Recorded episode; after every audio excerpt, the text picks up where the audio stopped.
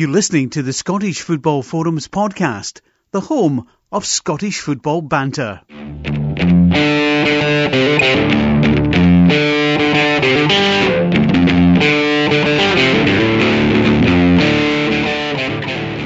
Hi, welcome to the latest episode of Scottish Football Forums podcast, season 10, episode 5.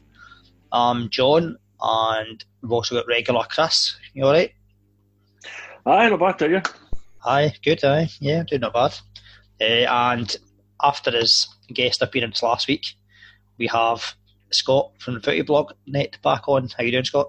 I'm good, thanks. Yeah, Uh, it's good to have you back on. thank you very much. It's good to be back on.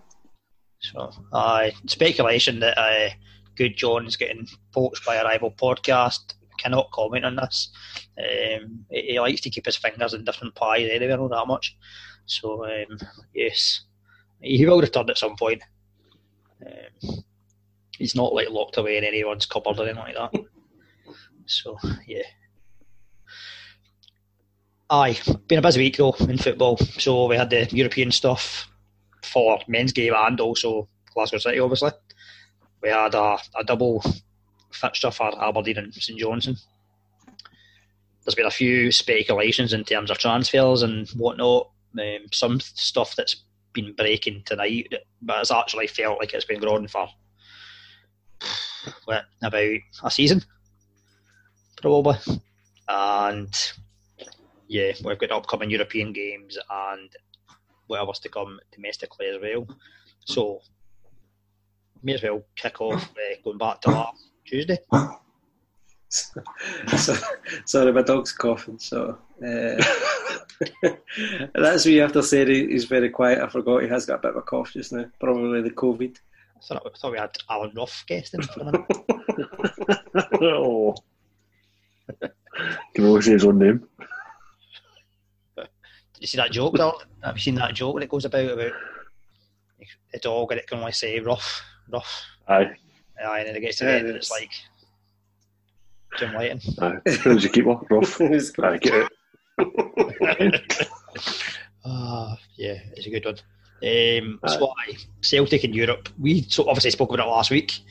I put out, is it going to be comfortable or not? Ended up being very comfortable. Aye, it was, I mean, we got off to a flying start. Uh, actually, unlucky not to score before. Elyounoussi opened the scored in the sixth minute. So, uh, and it just kind of kicked on from there, to be honest. It never really looked like any trouble. Um, we, we, we were, I was slightly concerned that Celtic maybe with the, week off would uh, a bit, rusty considering how they played against Kilmarnock previously, but it never really showed that. Um, yeah, Elyounoussi bookended tonight with his goals, but we got the. Did we give Edouard the second goal, or did we just go in as an OG? It's probably an OG. I don't think Edouard got much on it. Um, he did get his goal eventually, just before he came off um, in the second half. But uh, good header for Jullien. Nah, it was your, your bog standard early round like, uh, kind of fixture for Celtic, and I, I, get bit of a mismatch, to be honest. Um, not too much you can say about it. We've, we've been fortunate that um, we've not had any of the issues like some uh, other teams in Europe have had. But if you look at the, is it Pristina or something? The issues they've had with the, the going to the Faroe Islands where they've sent a team uh, up to the Faroes. They've been uh, found to be a couple of them tested positive, so the entire squad has been quarantined. They then sent a second squad that tested negative at home, but went to the Faroe Islands and tested positive. Um, they've since returned to their home and have tested negative again. But UEFA have ruled that the game has to be determined at some point. So the other ones that have forfeited it in the Faroe Islands team are away through the next game. Sounds a bit Is dodgy it- to me, to be honest. Was it Slovan? only seem to test positive in the Faroes. Was it Slovan Bratislava? Did I read? Or was that? Is that who the, the, the opponent was? Uh, was it? I thought it was Pristina. Was it not? It's just the, the, the tweet that I saw. It was. Uh, I'm sure it said Slovan Slovan Bratislava, which could have been. You sent a message earlier, Chris, about young boys due to play their second round Champions League qualifier. And UEFA not deciding was it KÍ versus Slovan Bratislava. Game is called off Friday. Right, so Aye, you're right. Um, it was Lincoln Red Imps um, who were playing Pristina. That's what it was. I'm mixing up the two. Um, so, key of the Faroe Islands team is Bratislava. Yeah, you're right. Aye, I've mixed up two different games. So there's been a couple of issues um, around Europe. The Brats Bratislava one's the one I just described with Pristina. Pristina were the ones having trouble with Red Imps. Um, and But do you, uh, do you think get back to the 15 positives in Gibraltar. Now, the wee teams seem to be benefiting here out of this because if you go to a wee team and they decide that you're all positive, you can't play them. So you somehow manage to get a bye at the next round. Well, think Peter going to use that to his advantage at some point? Oh, definitely. I see. See if the Hungarians even think about coming here. They're getting a positive test. Do you think Um, that game in the last round kind of proves that Celtic shouldn't be in that round? I think, I think Scottish teams should be qualifying. Um, unfortunately, um, but I don't think they'd be, be in that round. I don't think um, you know Celtic have had that kind of disastrous result in the very first round for a long time. So it just seems as if it's a bit, a bit um, strange that they're still asked to, to be in that round. Um, but then when it comes to seeding in UEFA competitions, I don't think it's all particularly fair anyway. So it just Yeah. it was uh, the early goal helped, and I think we discussed whether it'd be nervy, and it was all about attitude, and they seemed to have the perfect attitude and just dismantled the, the opposition that was put in front of them. So I, I think for Neil Lennon, I think he probably prefers to be in that round because of what happened with the COVID situation and getting back into the league afterwards with a win like that. Um, but I think you know, uh, uh, next season they won't be well. Whoever the champions are won't be in that round. Am I right? Because we're going to have two teams. Is it next year that?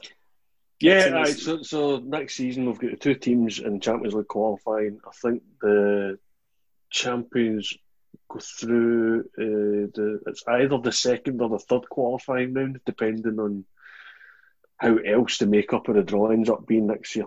Um, So that should be so better. there's always that whole like title holders are also qualified and that kind of thing, makes Yeah. it a bit vague and similar. But it's at least the second round for the champions.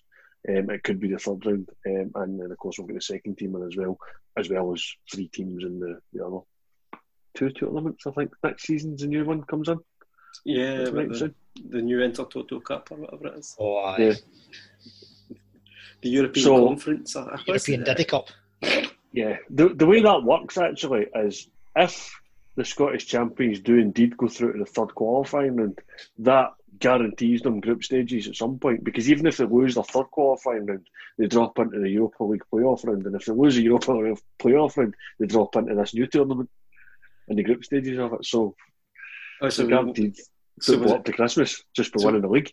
uh, was it. Pe- Peter Lawwell that came up with that tournament then? I think it was. Uh, to be fair, the last couple of seasons, Celtic have got to the third qualifying round the, the Champions League and then dropped out of that, and then won the playoff round in the, the Europa League. So Europa League might be our level, but obviously we're hoping for better this year. But first things first, we've got Ferencváros to play first. Like that's Wednesday night. At Celtic Park again, hoping the, the home advantage plays out a bit. Certainly, the games that Celtic have played at home, we've managed to score 11 goals. And the games that we've played away from home this season, we've scored two. So, a bit of a difference. Just noticed that Adam Bogdan, that was at Hibs, is there. But he's the number two keeper. But you would still think you should get through this tie. It'll be a lot trickier than the, the, the previous round, that's for sure. Um, but you're, you're hopeful, again, you're hopeful it's, it's a home tie. Um, although there's not the home crowd to back with Celtic, there is uh, the familiarity side of things. Um, and there was a pitch better than we do, so fingers crossed. We'd obviously spoken last week as well about various speculation transfers. No one's really talking at Celtic apart from Duffy, maybe, but I think that one's It's, maybe off the cards. But there's been news it's earlier. gone into overdrive this week.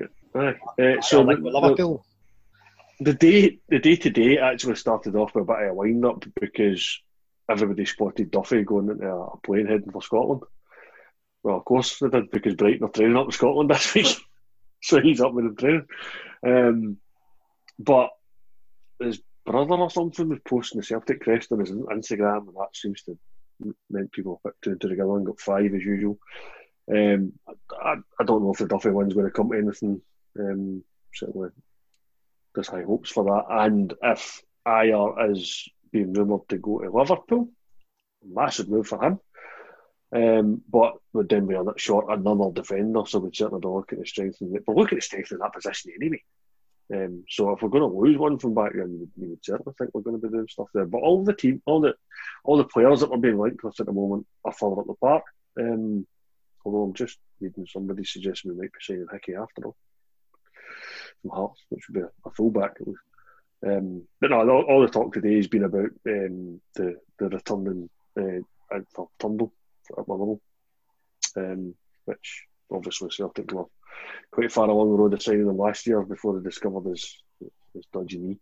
He's obviously since had the, the operation to sort that out. Um, doesn't quite look fit yet, um, but there's quite a few people that look fit at this point in time. Um, he doesn't look fit, he's probably central most of the stuff. Mullin did good at the weekend. Uh, also suggestions um, that there's going to be a few more comings and goings with that deal. So Motherwell might get a couple of loan players at a Celtic. Um, another rumour that's still doing the rounds is uh, Douglas. Not oh, Barry Douglas from Leeds. Uh, Barry Douglas. Uh, um, that's another one that seems to be popping up on the timelines at the moment. But so a lot of a lot of rumours. Um, the rumours, the other rumours, I'm going out a few days ago was uh, Tom Rogic. What did, maybe what, going to Qatar. What do you think of that one? See, as much as I like Tom Rogic, and he's been, uh, he's certainly scored his uh, fair share of big goals for Celtic in his, his time. Let's not mention that.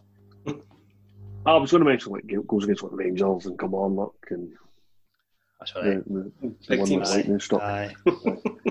um, aye. For, for all he has managed to score some massive goals for Celtic, the, the late one against Motherwell will, will, will stick out in that 4 3 game for me. Um, that was the game we all thought maybe we can go to like the, the season unbeaten. Um, for all he does that, he's injured a hell of a lot. Certainly a lot more recently. He's been out more than he's been in. Um, so if we can get money for him at this point in time, it may be better to cash in. Um, as sad it would be to see him go.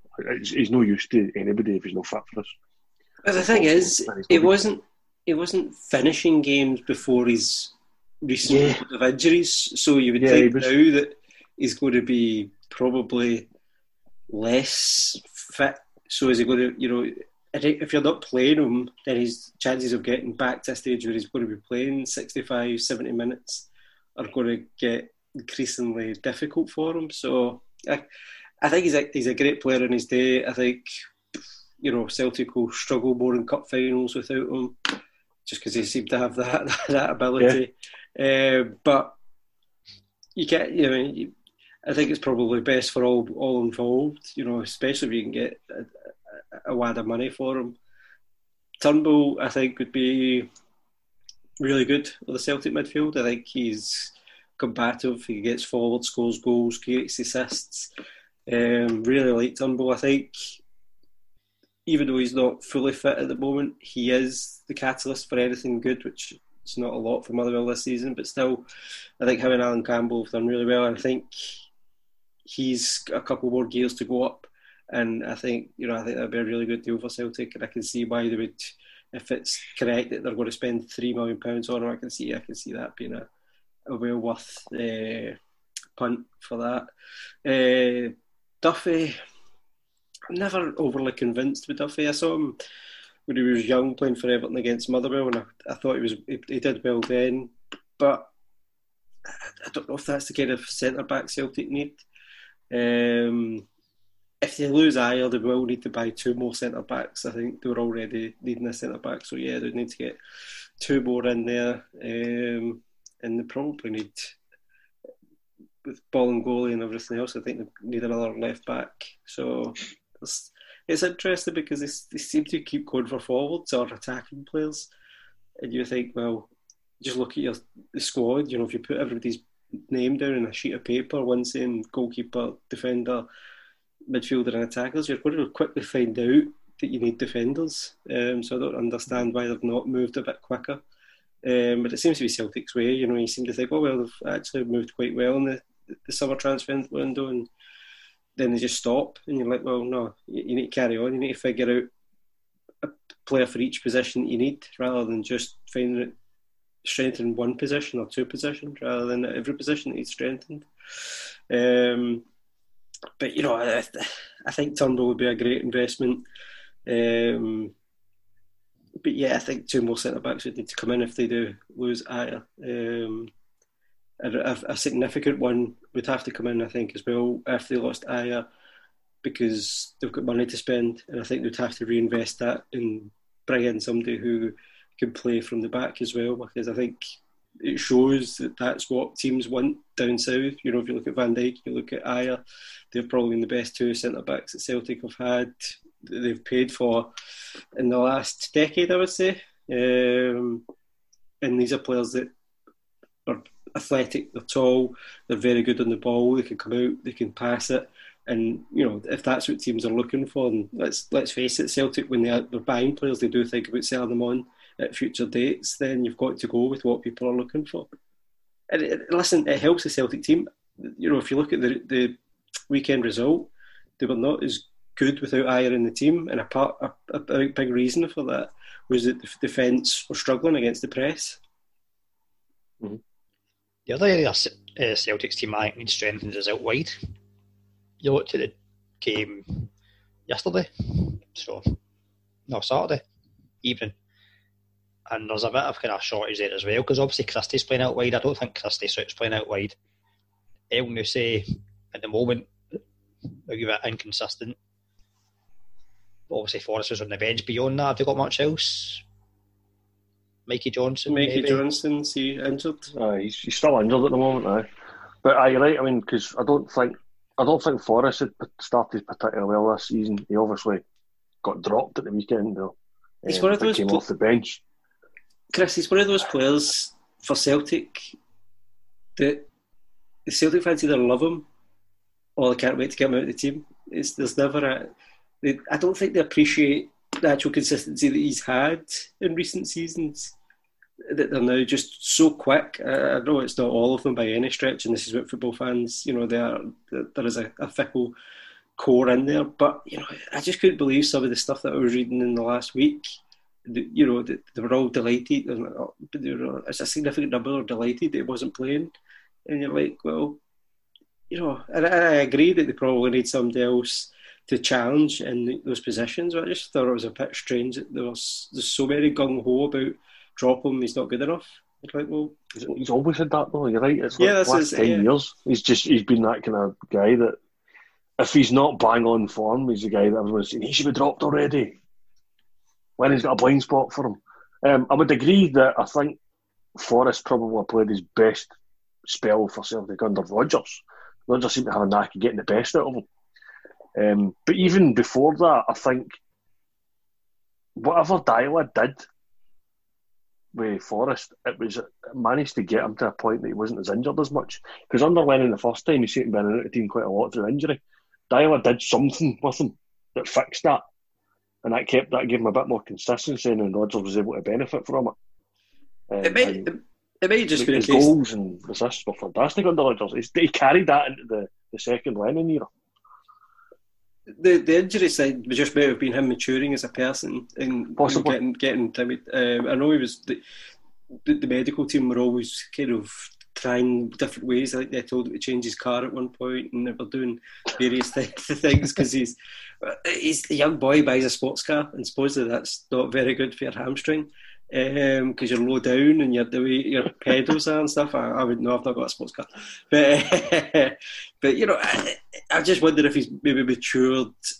His whole body's getting matured, and, and that's uh, Deila. I think did produce training that probably was more significantly scientific than probably what Lennon was doing. Um, but yeah, I, have always said that I think a lot of it is because he came up through the academy. I think, and by no means Celtic fans aren't the, the only ones that do this. Like Rangers fans are are terrible for it as well. But they, they seem to turn quicker on people that they've developed.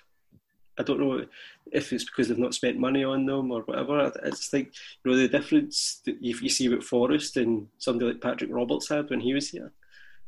They, yeah. they seem to give let him away with a lot more, and it, just yeah. always baffles me. You talk about turning on people. I mean, look at the, the report for Tierney the weekend as well. Oh yeah, exactly. Um, I think I, I, think that was a very small minority of a get that attitude. I think most people would would welcome Tierney back, open arms. To be honest, um, but there is that. There's still that. Oh, should have stayed for the ten. I think that nags people a lot more than anything. Um, but I, I think Tierney left at the right time. Um, and I think for Celtic's perspective, he probably left at the right time because we were burning them out.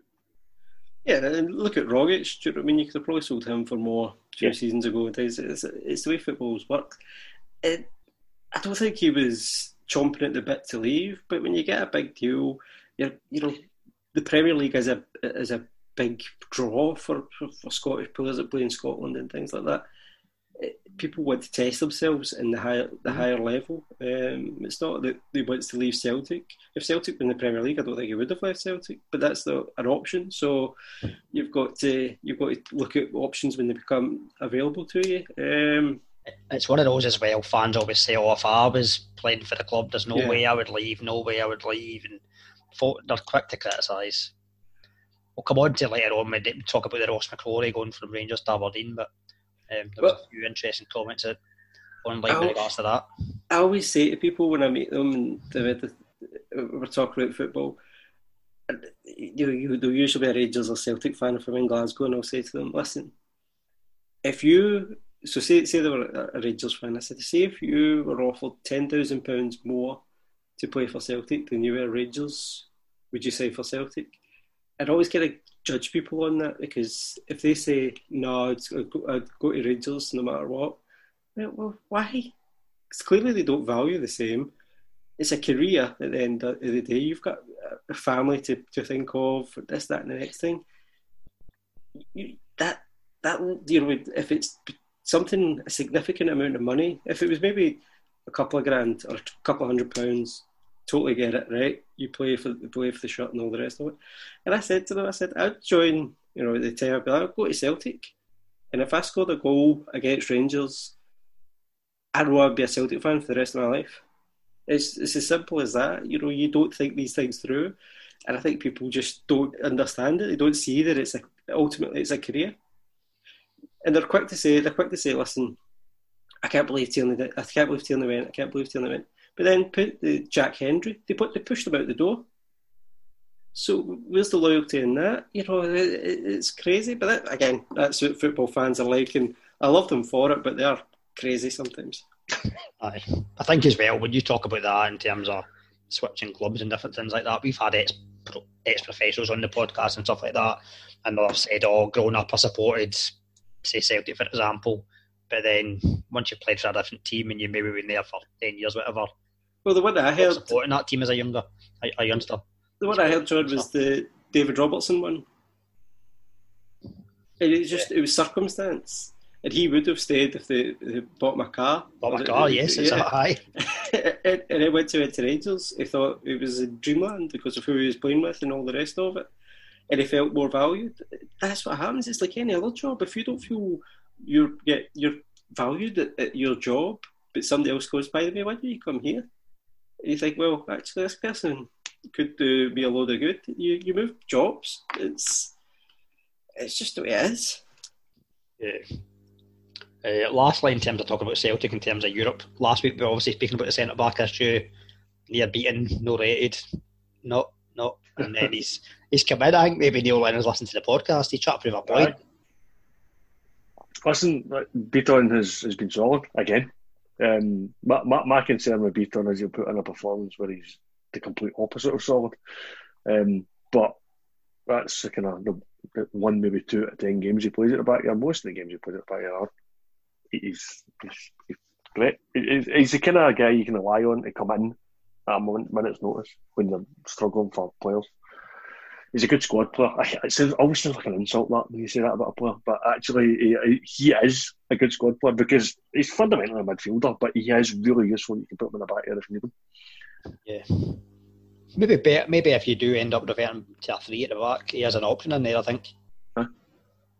Definitely. So. Just not wait to no. no. So I think comfortable on Wednesday. Three now, as much as that. I, I don't know if we'll be comfortable. I don't. I, I no. But then I said that last week and look what happened. Um, I think, from what I know, um, it's. I think they're a very good technical side. Celtic, or pretty much every Scottish team at this kind of stage can be kind of prevalent a wee slip up here and there. So uh, I'll say 2 0 or 2 1 for Celtic. Aye, I was thinking kind of 2 1 myself. I think they, they've been they've been tough to beat. Um, even last season when they were in the Europa League, they were tough to beat. So um, I'll, I think we'll, we'll get through, but it'll be tight. And then Aberdeen found out that they will play Runavík from the Faroes. So first time we'll have played a team from the Faroes in competitive action after they beat Barry Town 5-1, which maybe to some is a surprise, I think. I think we maybe expecting a wee Battle of Britain type tie. Or maybe some folk might call it the Sheepshaggers derby. Um, but uh, aye. Um, I wish you had got that now. Aye. The United's a great bit of fun though. Uh, but yeah, I think it'll be better playing a team from the Faroes, hopefully. Um, and I'm glad, as opposed to Celtic, who came back um, straight to European tie. I wouldn't have fancied coming straight back to European tie after us having a bit of a three week break. I don't think that would have been good. So yeah, I think I think Celtic and Aberdeen are very different in that aspect of. I think it suited Celtic more. Um, and it suited Aberdeen more to play just back into the Premiership. I think if I think Celtic would have found it harder if they went straight back into a Premiership game um, than Europe, and vice versa for Aberdeen. I think they would have, they would have found it harder if they went straight into Europe. The thing is, the Aberdeen for Aberdeen, it's a kind of no-win situation, and it's, it's a bit like Kilmarnock last last year. It's a bit like well, it's a banana skin and it doesn't matter if you beat them. Nobody, you're, you're expected to beat them. It's, it's a really, it's a really tough kind of mental challenge. I think more than anything else to, to, to get yourself up for this game and then just make sure you don't lose it. It's a kind of, in this team, this will be the biggest game.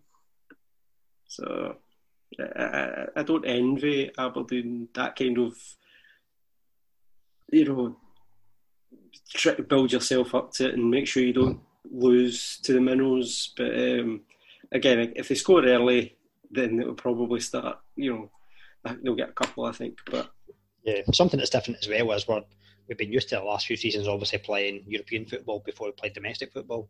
So much as we have had a a break, um, we have at least played three games domestically against decent opposition as well.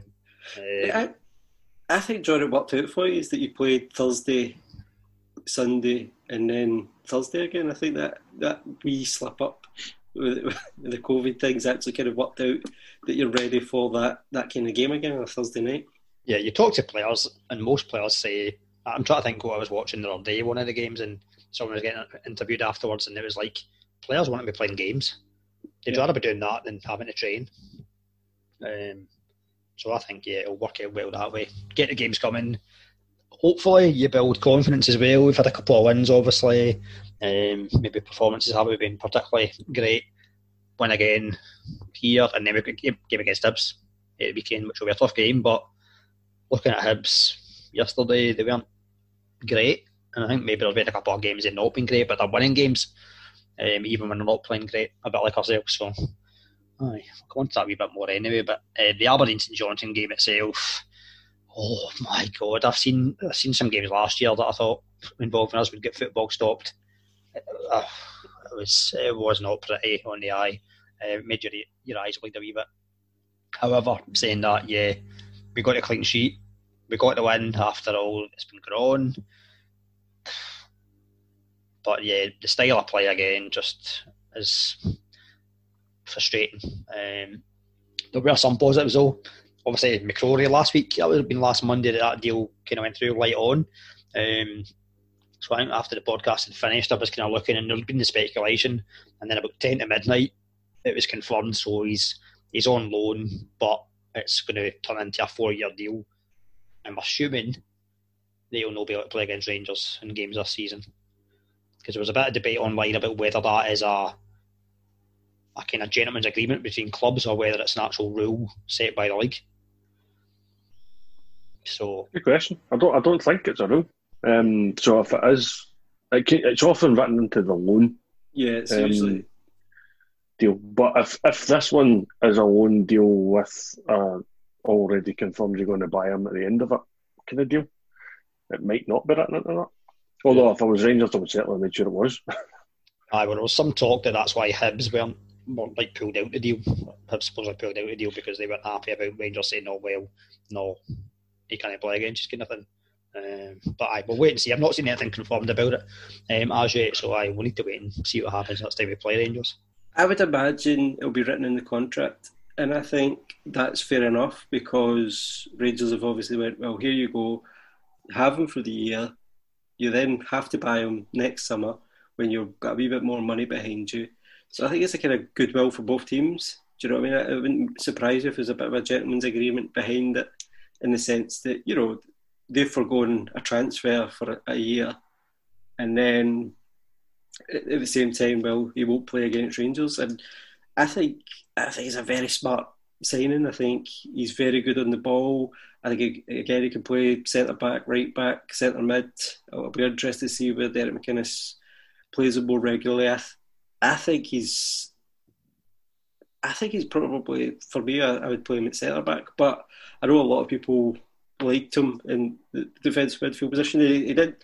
I don't think he let Rangers down particularly in that position when I saw him in, in there. He's a good pass. He's a very good engine. Um, but I think he could do well at centre back with those attributes as well. Um, and yeah. you know, there seems to be a, a few midfielders uh, that McInnes can call upon at Aberdeen. So, uh, if it, me personally, I would I would say I would play him at centre back. But um, yeah, I, I, think he will probably be written in his contract that he won't play against Rangers this season. But I don't think that will really matter to Aberdeen in the long run if he signs a four-year deal, because I think they'll get a good player who they'll sell for a decent bit of money two seasons' time. Aye, well, you're speaking about him being able to play right back, centre back, defensive mid. He's already played all three positions in the space of two games. Um, so he's played right back, he's played defensive mid, and he's played centre back, whether it be part of a two or part of a three. I quite liked him playing at centre back on yesterday. Sunday. Aye, um, in terms of he's composed, he brings a ball out the back. He's not afraid to, to do that. Whereas our other defenders, McKenna, I'm never, I don't really ever trust him coming out the back. He can sometimes do it, but I'm, I'm never overly convinced. Taylor, as thankfully, I would say, cut that part of his game out in his first spell at the club. He used to be prone to like a wee wander. I think now he's been told just defend. And since Taylor's come back in his second spell, I think Taylor's been really good. Probably, I would say last year our best defender, um, better than what McKenna was. So, yeah, I'll be interested to see what happens with McCrorie as well because I was talking briefly to Scott before the podcast went on air. I think part of our problem this season at Aberdeen is we've got too big a squad, which means that there's a bit too much or I'll play a different team against St Johnstone or Livy, depending on how the game is, as opposed to like let's just have our style of play and, and go for it um, and see what happens. So I think he'll yeah, I think he'll probably play either centre back or midfield, depending who we're playing. I would imagine maybe the likes are if we're playing Celtic, you know, maybe step into the midfield. Yeah. yeah. Um, right back, I don't think he will play as much long term because we've got Hernandez and Logan. Um, but yeah, brilliant signing. The type of signing that we should be making. Young Scottish wants to prove himself. The good thing is he wanted to leave Rangers as opposed to anything else. Um, I think Rangers would have been happy to keep him there as a, a squad player of sorts or whatever and, and see what happens. Um, he's been he's had a good reaction from the fans as well. Like much as I think the first time since 1969 we've signed a player direct from Rangers. There's I've not seen really any issue um, online in terms of any grievances about that. Um, yeah, terrific. I think really terrific signing, and he's been really impressive in the first couple of games. Um, and then we obviously got the addition of Marley Watkins as well because striker wise we're, we're short. Now McGinn's now got an injury as well, who was an option in terms of playing up front. And yeah, kept a clean sheet and a wee bit of positivity for only bit of positivity playing the game. Hedges had a run at someone, got a lucky deflection, eye, but scored, got a win, and I think it probably told a lot in terms of the end of the game. McInnes getting all the players together in a, almost a, a huddle of sorts and saying, "I like our backs against the wall, but you've got to win three points against a team that we generally struggle against St Johnstone. I think most teams you go to McDiarmid Park, it's never an easy game. Um, St Johnstone don't tend to kind of change their style much. I know this year under Davidson they're kind of playing three four three, but they've still got that same aggressiveness and yeah awkwardness to play against. And we do struggle against teams that sit in a bit more. Um, so, and I think I think for Aberdeen the most important thing is getting the wins. I know Aberdeen fans will want them to play better, and they should be playing better as the season goes on. But after the kind of kick of the balls, the the the pandemic stuff, and all the rest of it, I think people were expecting a kind of backlash in terms of maybe St Johnstone picking themselves up or Aberdeen being a bit sorry for themselves. So I think to to get the two wins, clean sheet in the first game as well, uh, to get the two new signings some minutes on the pitch. I think it's, to be honest, if I, if I was an Aberdeen fan, I would only be looking at the positives um, of those two games and just carrying on and hopefully get a result in Europe this week and then just pick it up and start improving as, as, as you start getting a bit more fitter and get a bit more minutes under everybody's belt and then start imposing yourself. Now, whether McInnes can do that and whether McInnes can can stop kind of playing to other teams rather than getting the best out of his own players, that's a question that still remains to be answered. But at the moment, I don't think he needs that because I think it's just get a foundation of results and start then start worrying about you know getting your, your performances a wee bit better. Aye, because that's exactly what he did on Thursday. Is, and we spoke about this last week. Is he he's too quick to change his tactics depending on our team. So he went three at the back at the start of the game. It wasn't working out. Switched to four at the back, and we did play a bit better in the second half um, against St Johnstone. So aye, we'll, we'll see what comes. Um, but again, if we were like not playing particularly great, winning games, we end up winning a trophy, would folk complain? Probably not as much, or not so. So we'll see. Yeah, but we'll move on. We'll come on to the Livy game later on in a bit more detail. Um, Friday night, did you get a chance to catch uh, Glasgow City tie? How much of it? I've seen the best part. I've seen the one. it was about um, I, I, know we didn't expect Glasgow City to do much, um, given everything that's gone against them and the fact that Wolfsburg are such a, a, a big name in women's football anyway. And it was basically seven massive names in Glasgow City in the last day. Um, but I don't think anybody was expecting such a such a big defeat as, as they got. Um, yes. But yeah, the, the the one's a great goal. I think I think they put it into context when you see I think Wolfsburg have got a budget of ten million a season, which Aye, would, something like that, which would dwarf most of the men's yeah. teams in our league. Yeah. Never mind Glasgow City um, and the budget that they have. When you consider they were having to get help to go over there to play the game. I think I think that the, the main thing is I think it would have been probably a closer result, maybe not substantially closer, but closer nonetheless.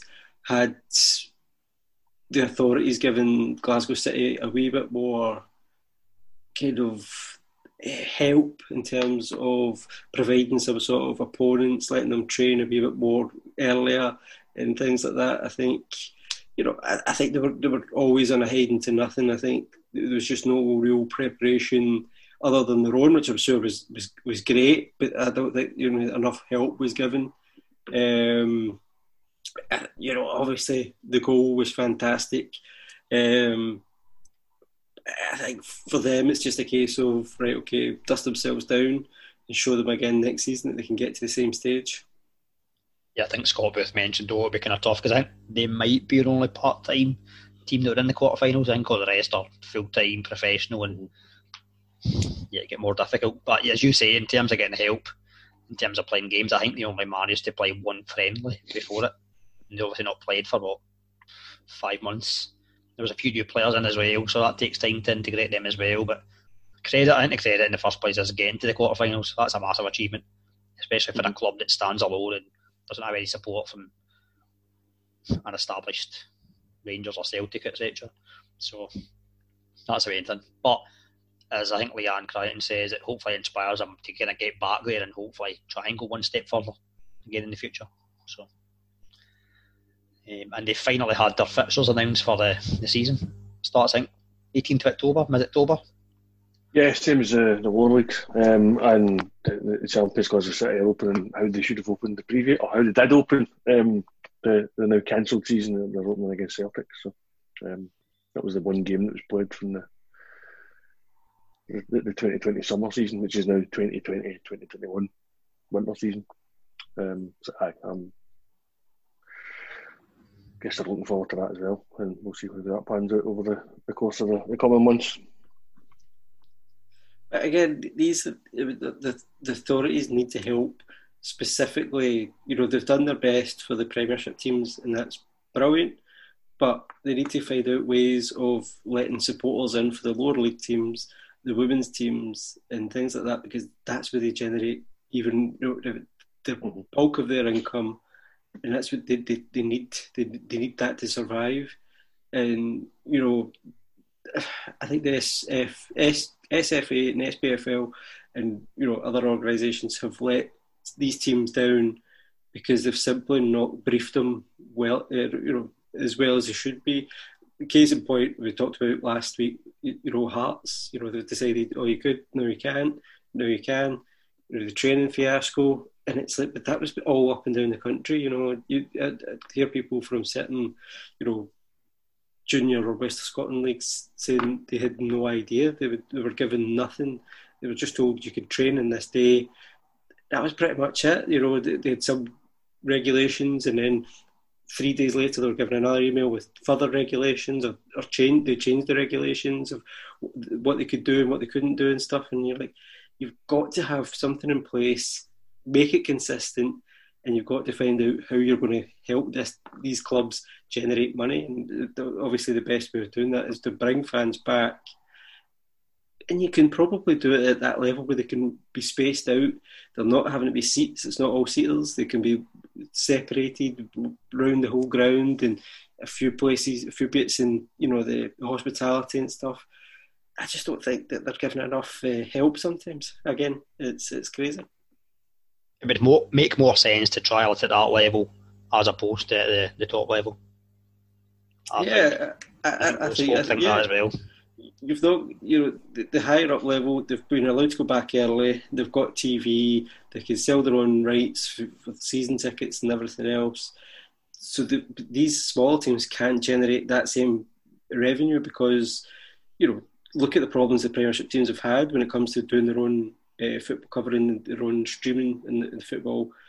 Um, the service probably can't do any more for, for, for certain teams that you know maybe Hearts and a few other teams, Partick Thistle and stuff, they can, but most of them won't be able to.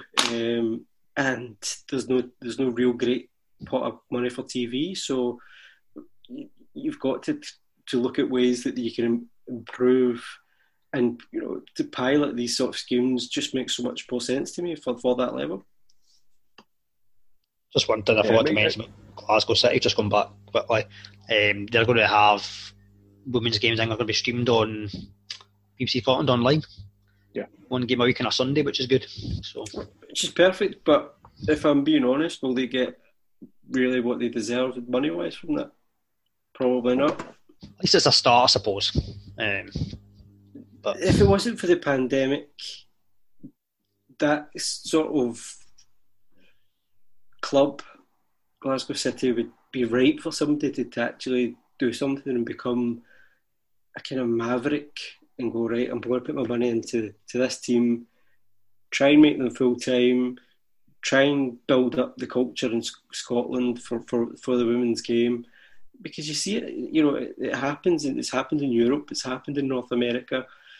You know, it, it could happen. You know, it's starting to happen down south.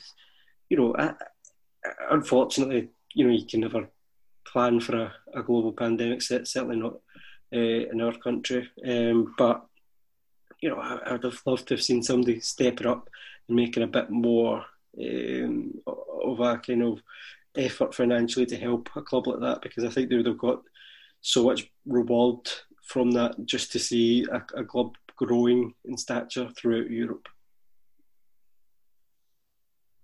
I know long term they do have plans to try and get their own facilities in terms of stadium. So obviously they play at Petershill, so maybe it's just that they would rather keep things within themselves, kind of thing, as opposed to getting investors in from outside.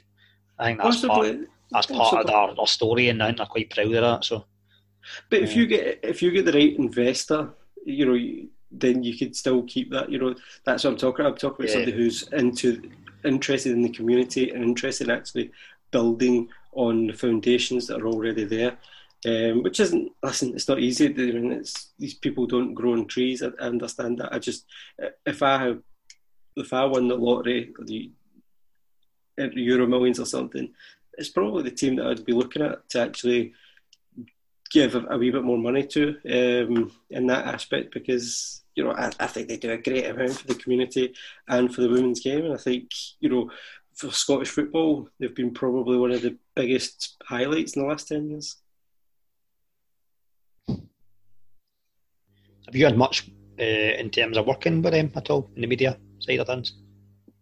No, um, very early on, I was I was doing a kind of small documentary type thing that kind of went by the wayside because the person I was doing it with um, just wasn't the, the person I, I, really wanted to be dealing with, um, which is a shame because the team were fantastic and uh, really were proud of what they were doing. And you know, it's a shame that that story didn't get told at that, at that moment in time because that would have been about 2011, 2012. So that been right early on. Um, so uh, I, have not had the time that I could really dedicated to, to, doing more. Um, but uh, you know, I, I, wish I did. And you know, they are quite smart now with their their online stuff anyway. Um, so I wouldn't want to tread on anybody's toes in that aspect. But no, I, I, there was something way back in the past that just unfortunately didn't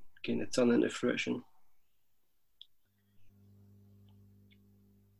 I seen as well going back to the the lower leagues. I think Chris, you posted this about Camelon Juniors as well. Another yeah, another ridiculous fire. vandalism at these types of grounds. There's been too many of them recently. Far too many. One's enough. Well, one, aye, one's enough. It shouldn't be any.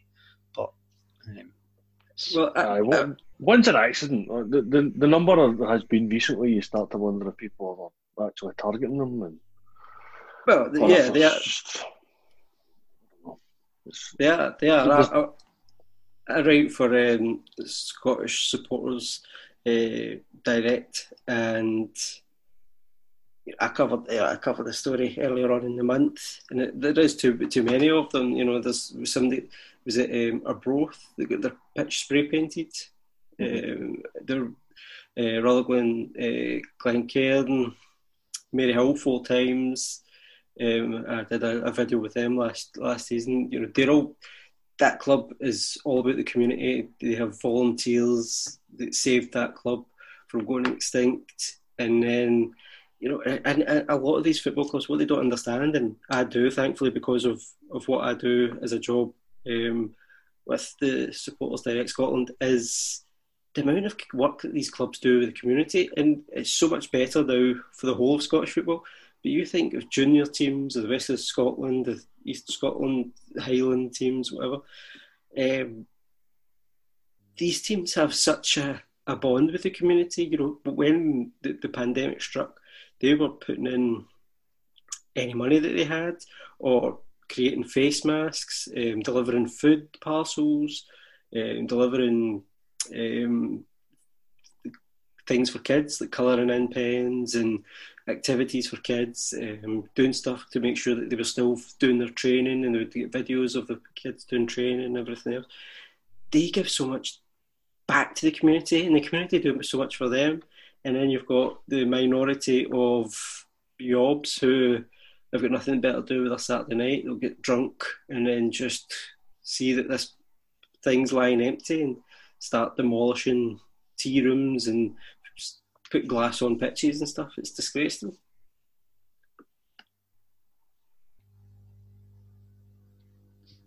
You used to live out that way as well, didn't you, Chris? At game near Camelon.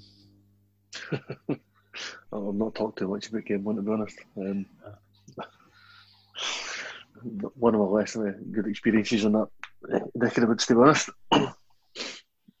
Aye, I mean, I see it myself as well. Obviously, following Talbot in terms of the work that they do in the community, and it, massive for the, the village as well, um, especially as an old mining village and working proper working class. The, the football's everything, and the, the club do as much for the fans as what the fans do for the club. It's a two way thing, which I don't think you get so much at the higher level. I think you're maybe seeing a wee bit more in terms of clubs listening to fans at the likes of Premiership level and things like that, and which is good. But yeah, um, the community aspect in in lower leagues, especially or lower leagues, is, is massive. So anything that can be done to help any of them, um, help. I've not seen anything in terms of like a GoFundMe or just giving you or anything like that. I don't know whether there's anything like that, but if there is, um, then make sure we get involved and, and help out these clubs. We're not. Uh, so we'll move on. The weekend action. The big news maybe at the weekend was probably about what ten to two. Morelos is not even in the Rangers squad. I, I think. Not sure what's going on there. Listen, I, I think he will be off in the summer, but I think that that was always probably the plan. I, I understand why his head has been turned. I understand why he would be quite quick to leave Scotland if it, if there, a, a good opportunity arose, arose for him. Um, I think clearly Steven Gerrard's using this as a kick up the backside or to kind of start the process of what it's going to be like without him. Um, I, you know, I, have seen Steven Naismith and Sportscene talking about, oh, just get rid of him and, you know, take the money. He's obviously not there anymore. And you're like, well, I remember in the 90s, during Rangers' nine in a row campaign, when Andy Goram was put up for sale, and it was because his mind, you know, had gone wonders and he was partying too much. And uh, Walter Smith decided, that's it, you're leaving. And he was still there uh, four years later or something. So, you know, I, I do wonder sometimes with Morelos, he just gets a lot of more stick from the media and from former pundits than anybody else. Like Celtic fans give him a lot of stick, and I get it. Right, he's not scored against Celtic. Doesn't look as if he's ever going to score against Celtic. So that's football fans. That's rivalry. One hundred percent get it. As long as it doesn't become racist, and I've not seen it personally. It probably has happened, but I've not seen it personally with Celtic fans. Then brilliant. That's what football's all about, and that's the, the best thing about football. But see when it starts being the media and they start producing, you know, Keith Jackson said today, "Oh, this has been Gerrard's had this problem right from the start." Like, well, what, what's been the problem right from the start? He's been a top goal scorer. It's not, it's not, it's not, it's not been that big a problem, and he's not had his head turned It's probably as significantly as this at all. You know, it, it, it's crazy. You know, sometimes it then filters through into the Rangers fan psyche. And he put a post. I think it was at two o'clock or half two or something. And sometimes Saturday afternoon, put a post to his daughter, some sort of. Um, spiel about you know how he's made how she's made his life a whole lot better and this that and the next thing and then in his Instagram feed you've got all these fans saying why are you not at Ibrox? You shouldn't be you shouldn't be putting anything on Instagram while Rangers are playing. Like, what are you talking about? Do you know what I mean? if he, if he was maybe in a Lille strip and he's on his way to watch Lille play or do something, yeah, fair enough, have a go at him. If he's posting a picture of his, his kid, his wee baby, do you know what I mean? I honestly just don't understand it now. Maybe he should he should be a bit more wise to it. But it's just it's just craziness. Um, to be posting on social media just imagine posting on social media while your, your colleagues are working away. I just noticed John's posted up his latest blog post on this podcast. Do we think there's a danger though in terms of the way the situation has been managed by Rangers that they're not going to get as much for him as what they were originally going to potentially get? No. Should it not have been maybe dealt with internally? It, like the Gerrard, sometimes I think, and this is where he needs to kind of still learn as a manager, is he's maybe a wee bit too quick to tell the media too much information. I, I think it's one of those things. I okay if he's left out. Yep, he's left out. But he doesn't need to tell the media why that it, it, Morelos isn't focus and all that. But since the start of the season, there's been speculation from every every man and his dog in Scotland that Morelos isn't quite right, and he probably does want to get away. I, I don't. But I maybe don't think, maybe Morelos is Morelos. uh, He, he, Morelos strikes me as the type of guy that needs a wee arm around him to say you're you're the man, you, you're brilliant, which is fine. He's he's your top goal scorer.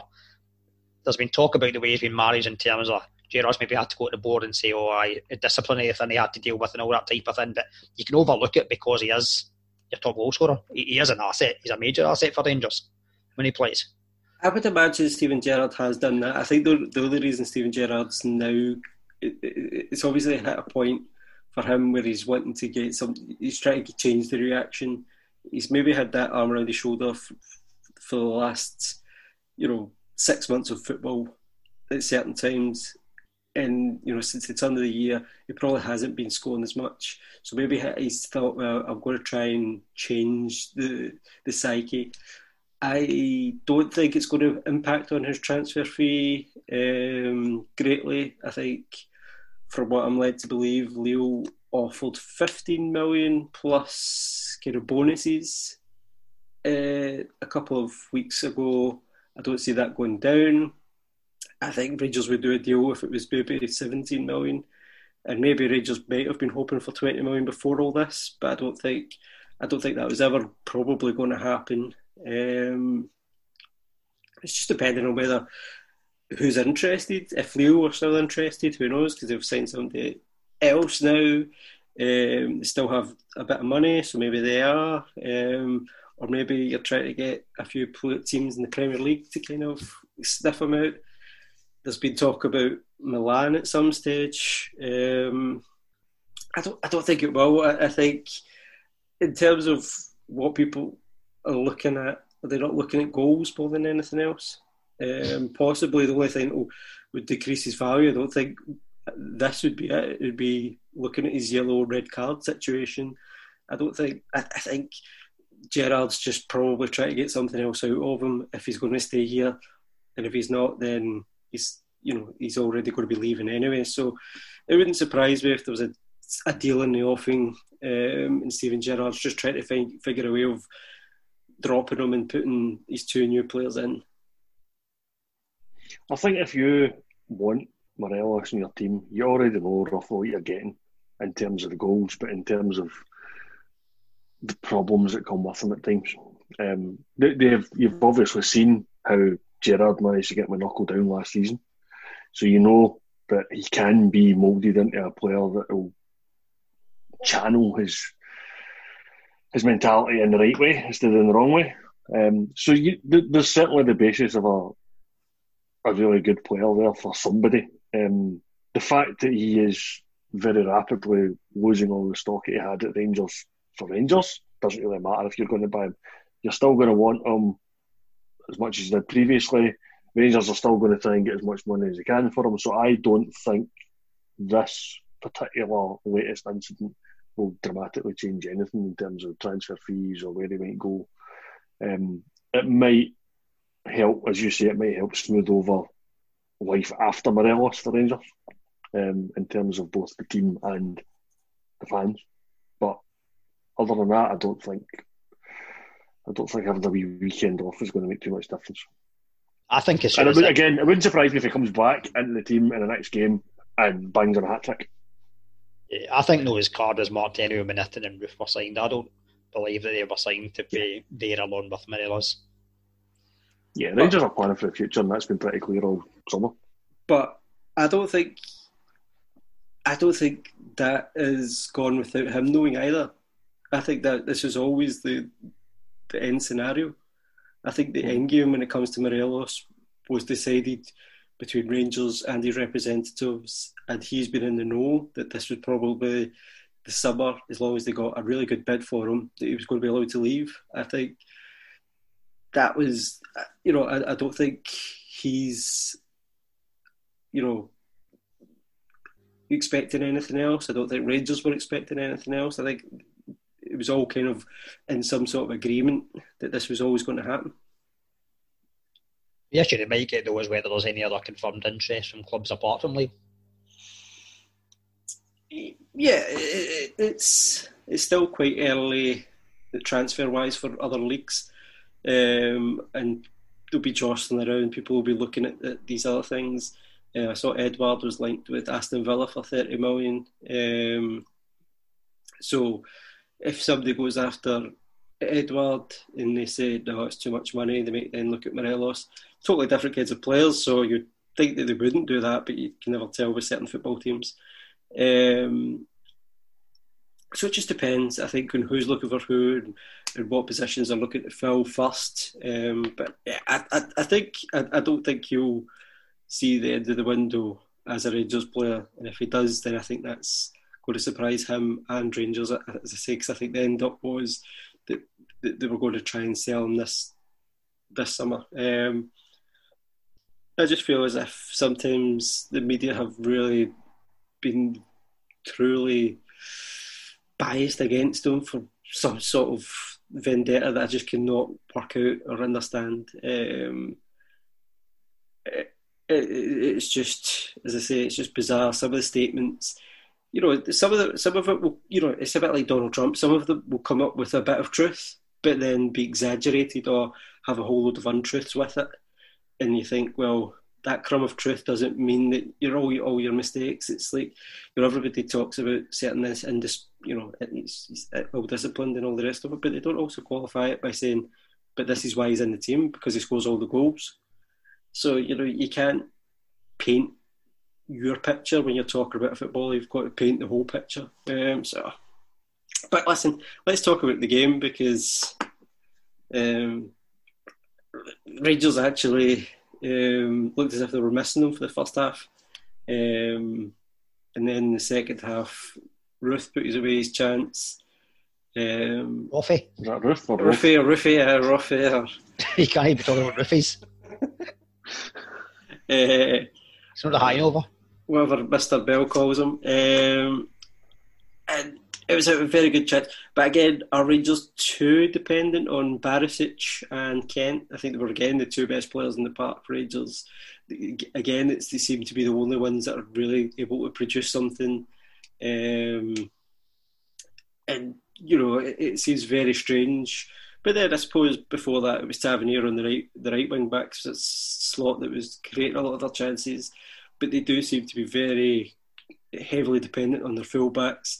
And now Kent's obviously the good thing about Ryan Kent so far this season is that he's wanting the ball and he's wanting to attack the defenders. He's wanting to get shots away. Um, took his goal well, uh, as did with, with the, the, opener. Um, so I, I think the second half performance, the way they lined up in the second half, is what Gerrard sees long term. Um, maybe not that personnel. He, he, he always seems to like a chop and a change when it comes to personnel, but I think that's how he sees his team lining up in the long term.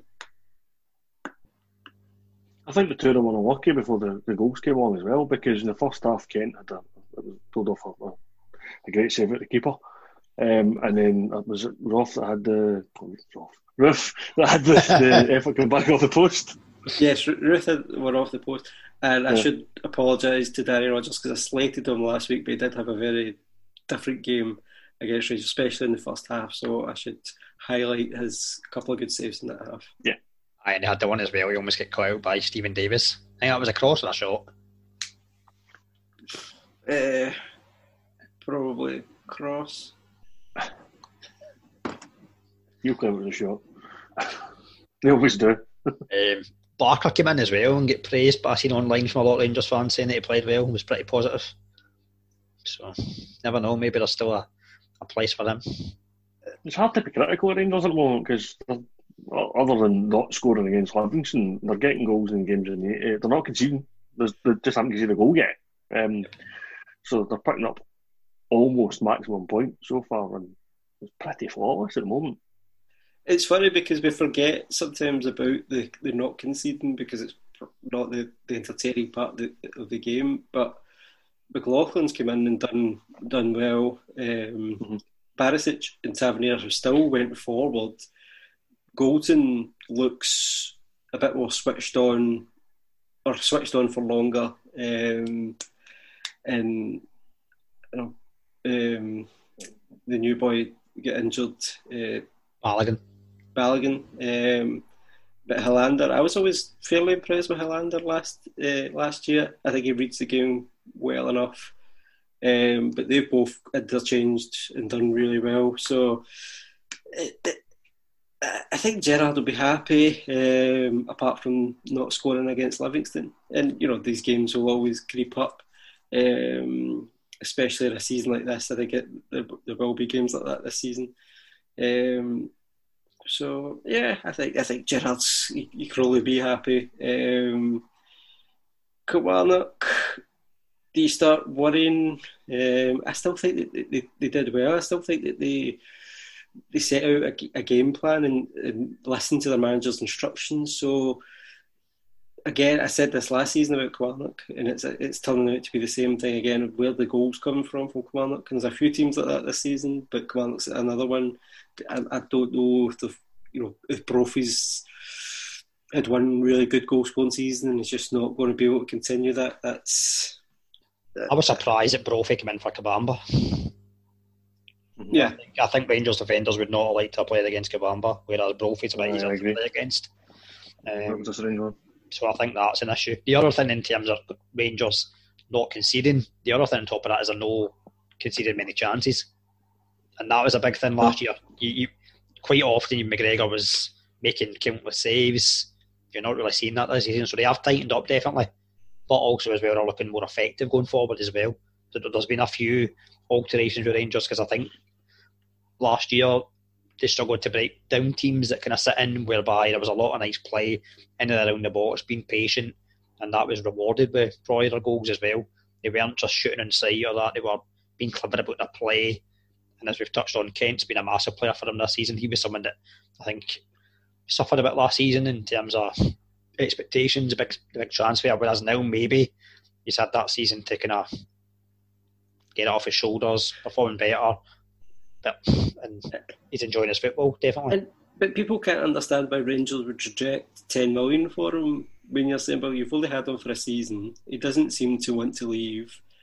And Liverpool must have a sell-on clause. You, you've got to expect Liverpool got a, a decent sell-on clause to that. So if you if they've got twenty percent, then why would you sell them and then only gain a million pound profit and then have to reinvest so I can see why they turned down 10 million for him from Leeds, and I think it would have to be significantly higher if they're going to sell him this this transfer window. And I don't think they'd, they'd be welcoming that kind of bid. Yeah, the only thing from his point of view, he might find that type of attractive if he's got ambitions to get an England set up. I think I, I think that's his long term goal. Must be he wants to play in the Premier League. I just don't think it's at this juncture. I don't think he's in a rush, and probably not in a rush to go to Leeds in their first season back, where it could go well or horribly wrong. Um, so. I, I, I, would be surprised if he was to, to leave unless it's for a, a significantly bigger fee.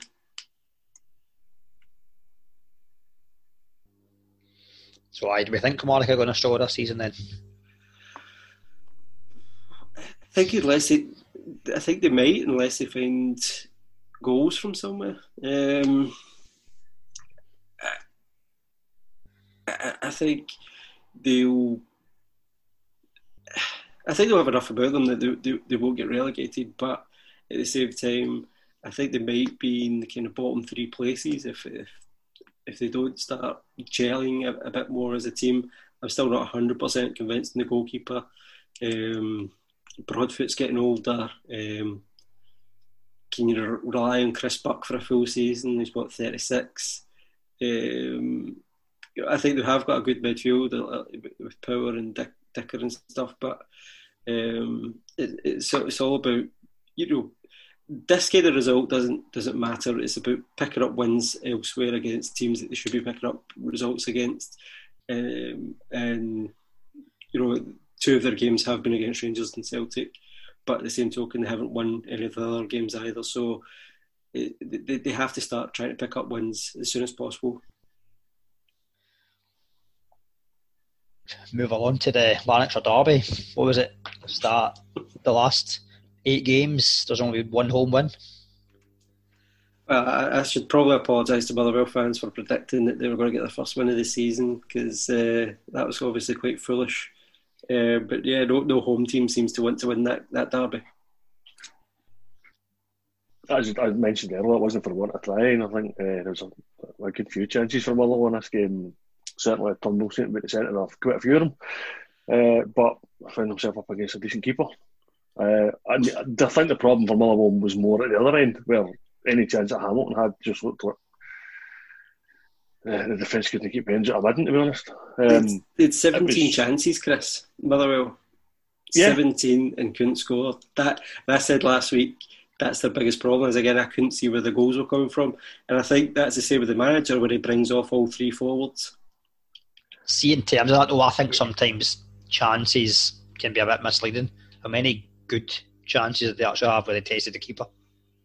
There was a few in the game. I was, was I mean, few, saying, there was a few that Turnbull had that were well saved, um, but just, at 17, you, you would fancy at least one of them would want to go on. Um, but I, like I said, I think for all the you're right, Motherwell are struggling to get the goals, but I think they're struggling more at the back.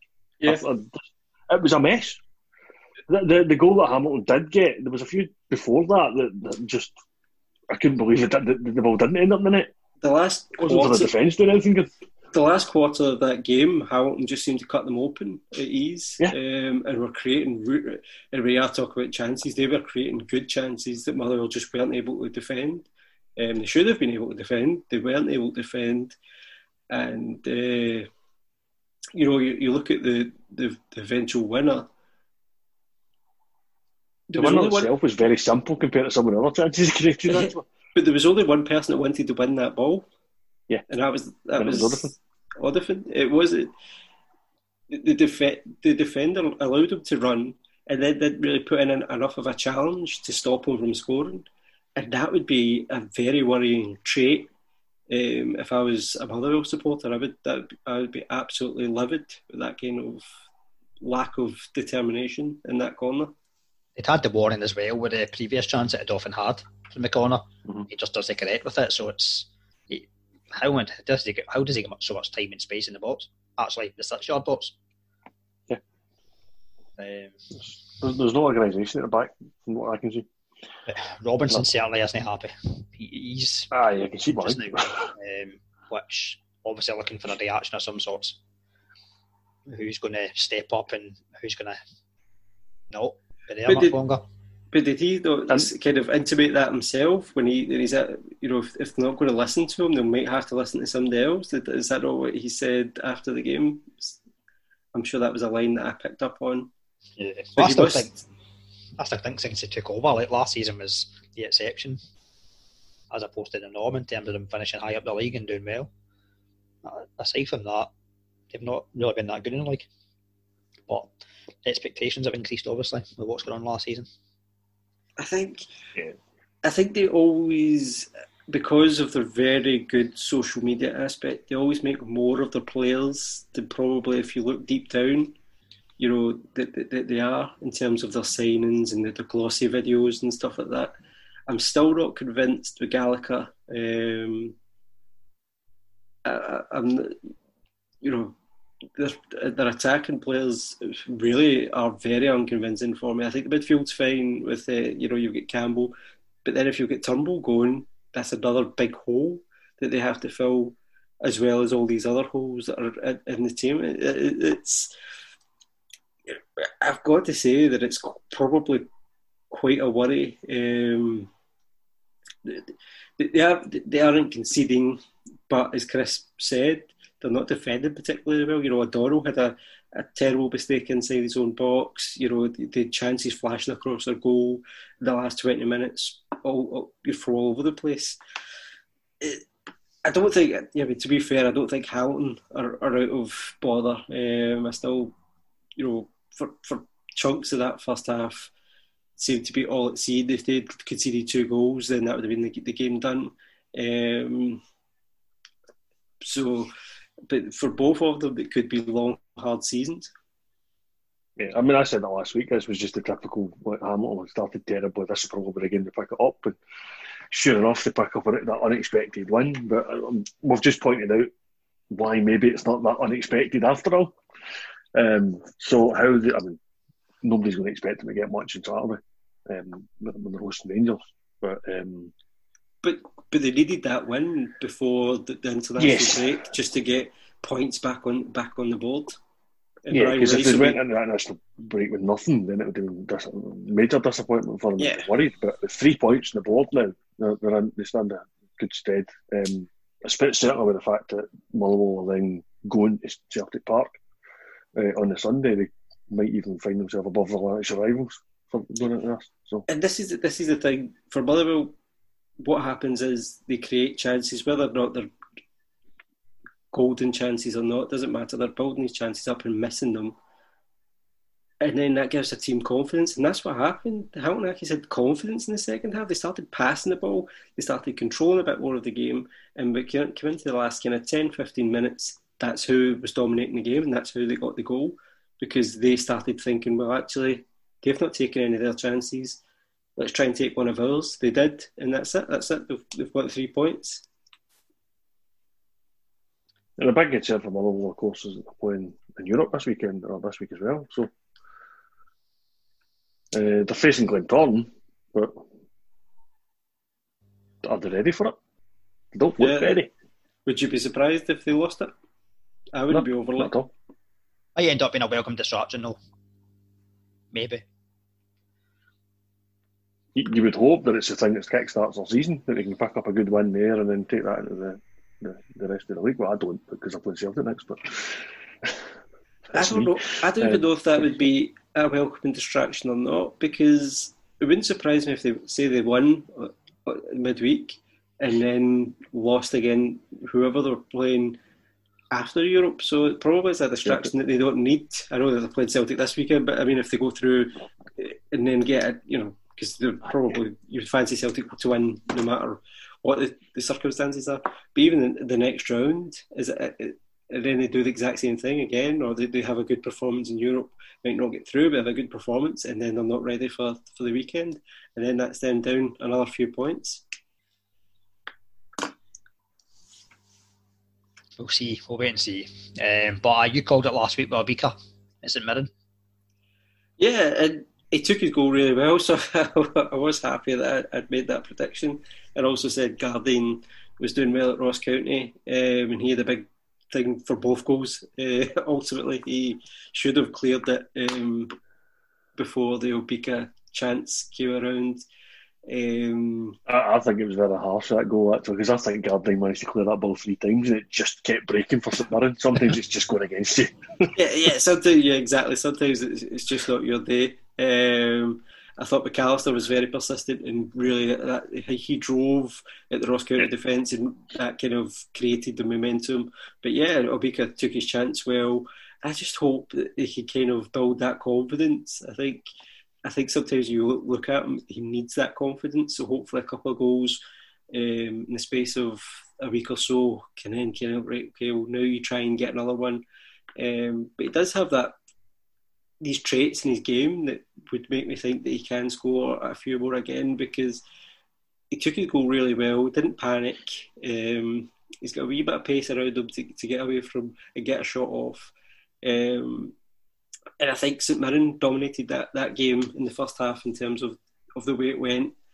Um, and then, it, you know, there was one fantastic clearance that they had um, from Tait and that was my favourite part of the weekend. Actually, was that good. that was what amazing. I love it. That, that, that, that's twice in the recent weeks that Richie Tait has given me the best part of the weekend because I loved his diving header a few weeks ago. Yeah, that should almost be a pick it out moment. Yeah, he almost deserves a pick it out for that. for keeping it. out. does. It- it- keep it. You could just call it Keep the, yeah. the Richard Tait Award. You know, and unfortunately for him, a defensive partner, uh, Shaughnessy deserved his red card. I don't know what why people don't think that that was a red card. I don't know if either two of you stand in the it wasn't a red card. Definite red. Can I offer the, the possible line for defence here? I think it's natural movement. I th- he's clearing that ball, and what happens next is his leg comes down on the planted opponent's leg. I I don't know what else he was supposed to do. Not swing for the ball in the first place. He's not a malicious player, so I don't think it's intentional. But No. unfortunately, the letter of the law says he has to go. It's a straight leg. It studs up. It's a and it's high, and he's, he caught him. He's caught him high. So I think personally, it was reckless, and he didn't have control of what he was doing, and that's the that's the ultimate thing that he's he's gonna get he's, he's get sent off. I don't think for a minute he meant it. Um, I think it wasn't helped by the fact the referees didn't see it, but it was the fourth official that seemed to have called it. Um, That made it worse for me. yeah, well, that, that's what I'm saying. because the referee didn't see it and played it on, and then the fourth official who's further away isn't getting a good look at it. I don't know. I, I don't know what he was supposed to do having cleared that ball because his leg continues to move in a natural way, and it just clatters into the standing leg, which wasn't there a second ago. I don't know. I think you can pull your your foot away quicker and maybe not catch catch the the player. Um, but I would probably need to be in that circumstance to know for for hundred percent. I think you have to be fully aware of what's around you and how you control yourself in the aftermath. Um, I, I, and I don't, I, I, I, I- you know, he did not mean it. We have to say that. It's just by following the letter of the law, and because it was so high, and because of the, planted leg, and because of his studs were shown, it's, it's just a red card in, my eyes. Going back to St Mirren and Obikado up top, needs a wee bit of help from Morias because Morias, the last two games, has had a couple of really good chances each game. If he puts them to bed, St Mirren are probably outside winning that game. Mhm. Though they have brought in another striker, like going to say, Kristian is- Dennis, who might be more suited to playing beside Obika because by all accounts from what I've read about him, he seems to be the type of guy that he can score goals, but not just that, run, chase lost causes and all that. So maybe do a wee bit of Obika's running and they could potentially develop a nice partnership. Well, I saw I, I saw they'd signed the, the new forward, and I thought, well, that was part of the reason because Morias just hasn't kind of been up to speed as much uh, uh, in that aspect. And a Swindon Town fan tweeted me because I was talking about Obika, and he said that he was kind of unlucky there, but always played better in a two up front whenever he saw him. So it kind of makes sense to again bring in somebody else who, who likes playing with a two. Um, so yeah, I, I, I think that that's why they've brought in uh, new strikers. They try and feed off that fact of giving Obika some more legs for somebody else to do some running for him. Yeah, they've started well, St Mirren. Seven points from four games. No, I've enjoyed watching St Mirren. I, I, I like the fact that they're diligent, they're compact, they're passing the ball around. Um, and again, I, I like Ross County as well. I think if you're going to lo- if you're going to lose a man to somebody, you don't want it to be Ross County because they'll sniff blood and they will attack you. And they were probably attacking you a wee bit before that, and then they just went into overdrive uh, after that. Um, uh, so I think yeah, I think they're, they're always going to be competitive, but the red card, I think, did change the game, uh, the, the outlook of the game. Yeah, it was very, very much Ross County used to go back after that red card, and they got it eventually, as you say, Gardyne involved in that as well. Um, again, it was done as an own goal because it was a couple of deflections it took, but makes up for the fact he made such a bad luck at the, the opening goal, I suppose. And it was Um, but- good play for a good play for Randall to keep it in and to get it back Yeah. across. Move on to our last game on Saturday, the evening kick-off, Dundee United and Celtic. Uh, you talk about Obika using being better than a two up front. Um, I, I, have not understood at all why you started the season one up front because we came back for a winter break playing two up front and blew the rest of the league away. And then for some reason we've reverted back to it and we've been having problems. And this game itself turned on its head when we went with two up front. Because up until that point we were we were okay. Ryan Christie maybe troubled the goalkeeper a couple of times for long range. But other than that, we weren't really doing great. Dundee United were getting praised for being solid and being well organised, but I don't think we were troubling them enough. And I, I really think that when we switched to the two up front, that made all the difference. And it, it's borne out by the fact that Edouard's the one that holds the ball up for Ajeti to fire it into the net for the, the only goal of the game. Um, and he only played, but Ajeti came on with like 15 minutes to go. So that was, we looked far more dangerous with two up front, which, as I say, I think we've been we've been trying out for. I hope we continue that now. It's it's, it's proved the difference in this game, but we'll wait and see. Forrest was pretty effective though coming off the bench. Had a good bit of energy, I thought, as well. I don't think it changed all that much, to be honest. I think Elyounoussi was just as effective, as not very much. Um, the problem just seemed to be that we needed to find a way to get Edouard into the game. Um, and for 75 minutes, we couldn't do that. And then we put him up front with somebody for the first time in the match. Suddenly, he was he was not surrounded by United players and looked a bit more interested. There, was actually something for him to chase on. Um, and I think that made a I, I think that made a far bigger difference than, than the, the straight swap with Elyounoussi for Forrest. I think I think one Dundee United deserve a lot of credit in kind of snuffing out what Celtic were trying to do, I think, or what Lennon wanted them to do in terms of the set, setting up the situation. I think, as I mentioned before, um, they seem to be keen to press on uh, Jullien, and when you've got that kind of him passing back to the keeper more than he usually does, and not finding the passes that he usually finds once you start picking at that kind of hole in the team, then a few other things start to get misplaced as well. I think Celtic should, and I think it proved that they can play with two up front. I think Ajeti did really well keeping that ball alive. A lot of players might have just not been up for that header or won that header or been really positive in, in their play or go up and winning that header. Edouard then had onto the ball, and it, the, the finish was a wee bit lucky in terms of it went through a few players, but you know you need need that luck with goals anyway. Um, I think sometimes again when you're talking about certain players' performances, when it comes to um, fans understanding things, I think sometimes fans are a wee bit too smart on occasions. We talk about Christie you look at Christie and you think, oh, why is he having these shots? Because he had a few good shots. Mm. And and I think reason. that was probably a key point. Is that the, the, the, I don't mind Ryan Christie having shots on long range when there's a tightly organised defence in front of you, and the shots that he's having are actually hitting the target. It's not that Ryan Christie was taking shots and they're blazed over a bar or going wide. The keeper was saving them. Exactly. And if, if you've ever played football, you know yourself how confident you get if you have a good shot to begin the yeah. game with, and then you have a couple of a couple of more chances, and people go, oh, "Well, you know, he's uh, he's not thought through what he's meant to be doing and passing the ball and things like that. He's instead, you know, he's he should be passing rather than." And you're like, "Well, that's not how."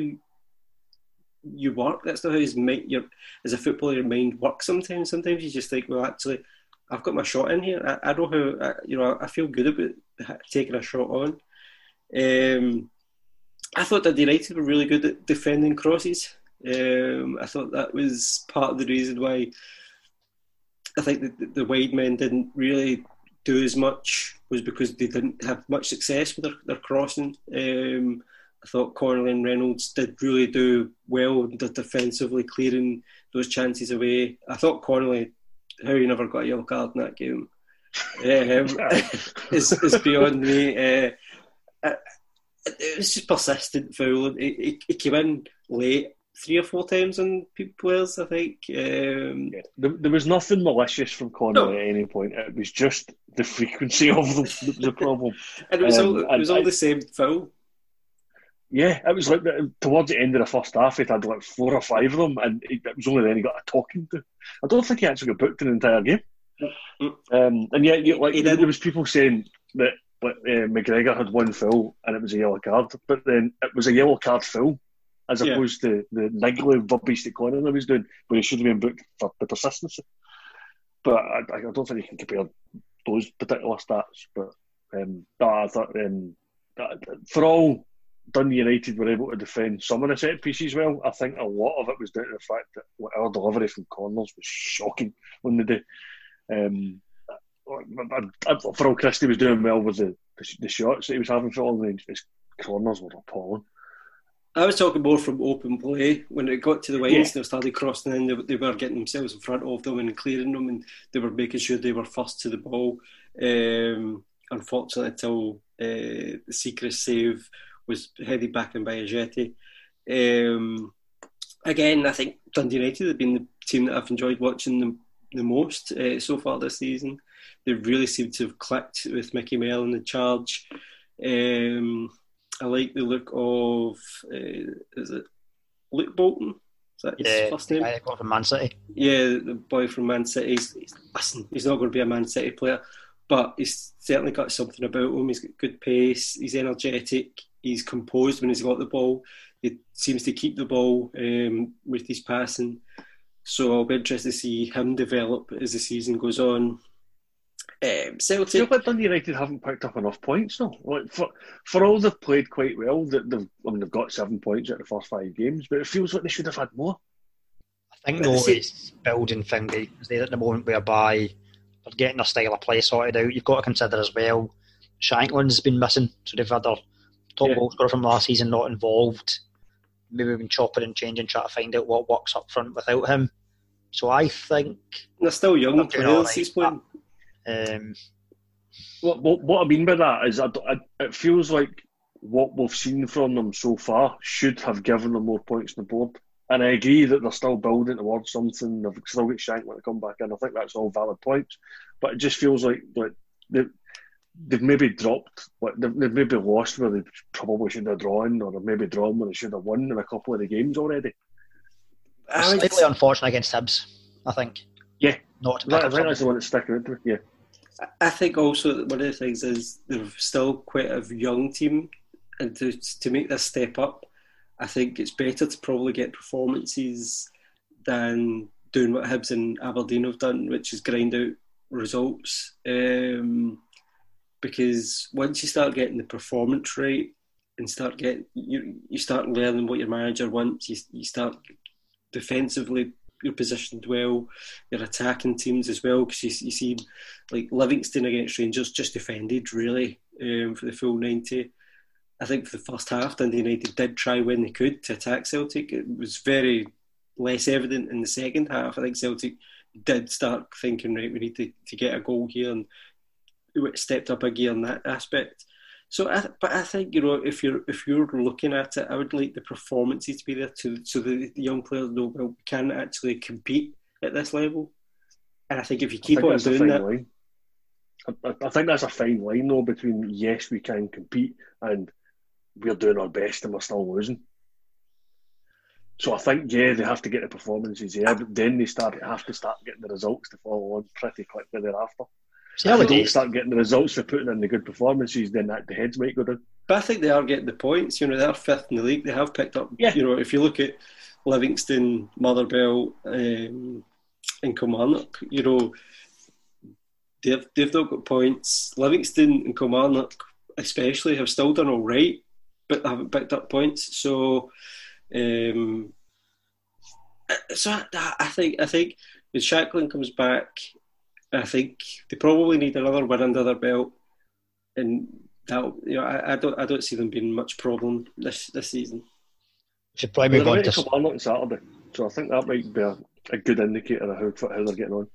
I know they've got the plastic patch to contend with, but if they can handle that, it should be. They, they might be good to get a win now. Yeah, we should probably move on. Talking about plastic pitches, Livingston continued their inability to win in grass a year since they won in, in grass. Thankfully, I was delighted it continued yesterday um, again, at Aberdeen, obviously. So, as expected, Aberdeen yesterday, there was a few changes. That I was discussing with my mates. We thought there'd be a few changes with regards to be played on Thursday. So there was five changes. Um, McGinn and Campbell, I think, must both be, well, they both dropped out completely. McGinn injured. Campbell, strangely, was warming up. I seen during the game, but he wasn't in the squad.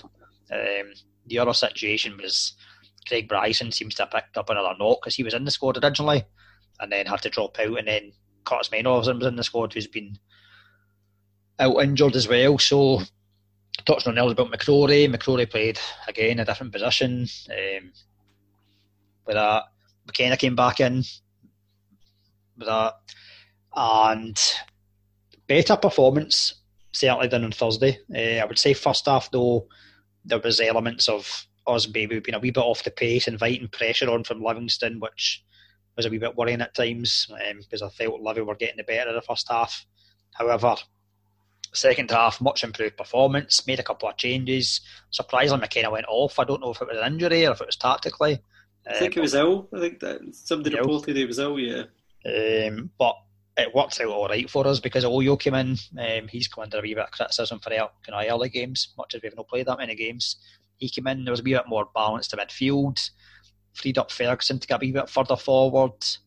We just looked like a better team. We started getting a wee bit of possession. Hedges and Kennedy started looking a bit more positive, and again, um, we'll come on to the first goal, but the second goal, Hedges again just showing positivity, being patient as well with his build up, and the wee well, I don't know if you can call it a one two. It's a, a double one two. One two three four, I think. One, two, three, four. Uh, one two three four. aye. um, aye, nice interchange anyway with Scott Wright. Um, another player who, like Tommy Hoban that we had playing on Thursdays, come in from a, a long term injury and, and, doing well. He's he's good as a number ten because I feel in the half turn he's pretty good. He can go either way, left or right. He's got goals in him certainly, so hopefully he can get a wee run of games and show what he can do. Um, the other thing as well, which was big from our point of view, was we get the signing of Marley Watkins. Obviously, used to be Inverness, known more as an attacking midfielder, but we are playing him as a striker initially. I thought he really he did well, ran the line well, linked up play. We weren't always having to go long. We were able to go in behind a few times as well. So he looks like a good addition. I'll be interested to see when our strikers are fit again. Will he play maybe as a number 10 for us? um, which is always an option and could give us a wee bit of maybe creativity. And yeah, all, all good. Lewis Ferguson again, uh, he got man of the match, stepped up, hit a penalty, which he won as well. So, aye, all good. A lot better than Thursday. Um, you, John, do you think part of the, the reason it, was, it went well in the end was because of Livingston's mistakes kind of invited you you know, the penalty was a ridiculous kind of stupid challenge. He was caught the wrong side and, you know, brought Ferguson down. Ferguson. in the second half, it, it helped scoring early in the second half. So there's a, been a reaction there from the first half performance, I think, which is so definitely you've got, so, so, you've got you, you know he took he took his penalties well, but but you've kind of got right. Okay, that that gives them the impetus now. The second goal was terrific, um, but again, they could have probably done something a bit more. I can see why at the end of the game Gary Holt was angry at his team because they kind of invited Aberdeen back in, not back into the game, but into a leading position. Aberdeen then didn't seem to to be able to lose. Um, Livingston's goal was very good as well um, down that right wing. Um, Fitzwater, really nice bit of skill, very good cross. Pittman couldn't couldn't miss. Sorry. But um, again, it's about getting the results. And if you're still waiting for players to come back and you're still getting to grips with fitness, I think Aberdeen will be happy with the, the two wins and the, the trot. Yeah, I think I think something with Aberdeen, and it was something that was evident last season, is we do struggle until we score. Once we score, it seems to be like, okay, we've scored, now we can play a wee bit of football and not set off teams. So that that certainly helped. Um, and again, we're a wee bit behind in terms of other teams playing games. So that probably does play a factor come into play a wee bit. Um, but yeah, aside from the Rangers game, we've picked up two wins, and aye, things are, are pretty good. And sometimes it's a sign of a good team when you're not you're worried and not playing particularly well. We, we, we can grind out results, so hopefully the performances then start coming. And I think once we've got a, maybe a bit more of a settled squad, everyone's or more players are fit, you can then get a bit of identity in terms of going right. This is my first eleven, and that's something when McInnes first came in, you knew roughly what his first eleven was. That wasn't the case last season.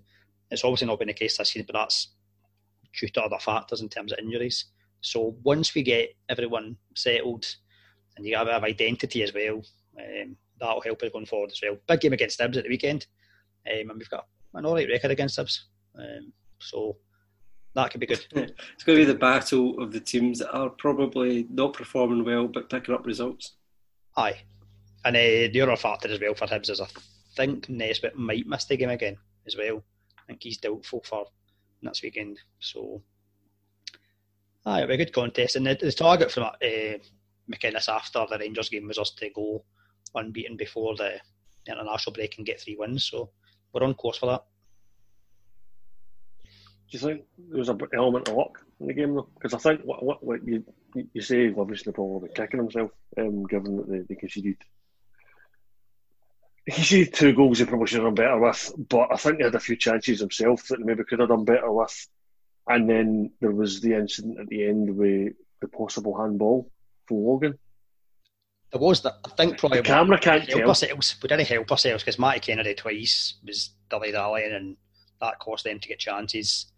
The penalty incident, you can't tell because I don't think we get the camera angles to see whether Logan did handle it No. or not. No, Um, but I think the balance of probability, it looked like a penalty to me. Aye, but you can't you can't give a penalty in probability. So aye, um, aye, Livy were all right. I think Livy offered a wee bit more than what they usually do. Uh, They're always resolute, you know. They're going to be tough to play against, but I think they are they are offering a wee bit more going forward. Um, and maybe they'll actually be helped a wee bit by the fact that Dykes is away in terms of evolving their style of play a wee bit.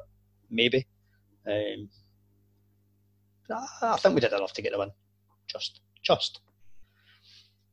Um, like that.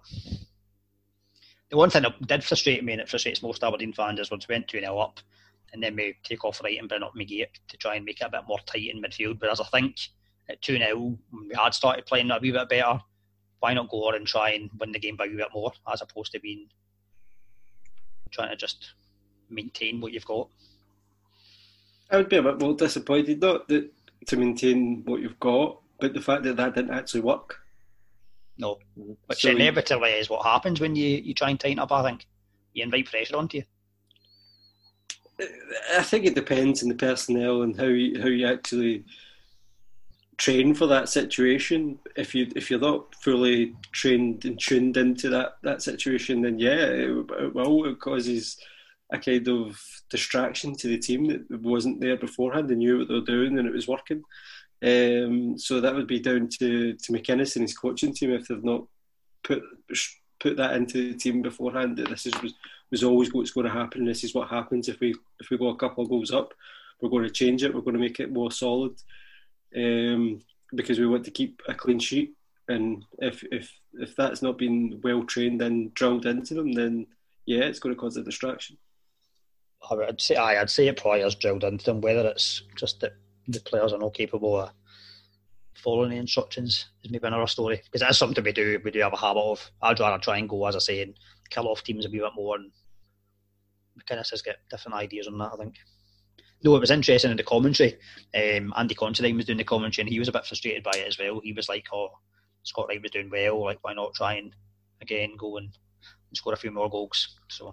But then is McInnes not seeing that this isn't working and not being able to then just go right, okay, we'll, we'll see it through. we won the game. That's his, his argument will probably be we won the game, and it, it did work out in the end. Um, and generally, overall, we do win more than we lose. It's- At the that- same token, if you're conceding goals in that posi- in that time frame, you know what I mean. It, it's surely identifiable if that's what's happening. If you're winning the game comfortably and then you you see out the game by a goal, then surely go well. Let's try and see if we can see it out comfortably. I think yeah, I think you'll probably look at the fact that Um, it was individual errors. Kennedy basically. I'm trying to help you out here, John. I know. You're, you're the one that said it originally, and then I try to back you up, and now you're saying, "Oh well, actually."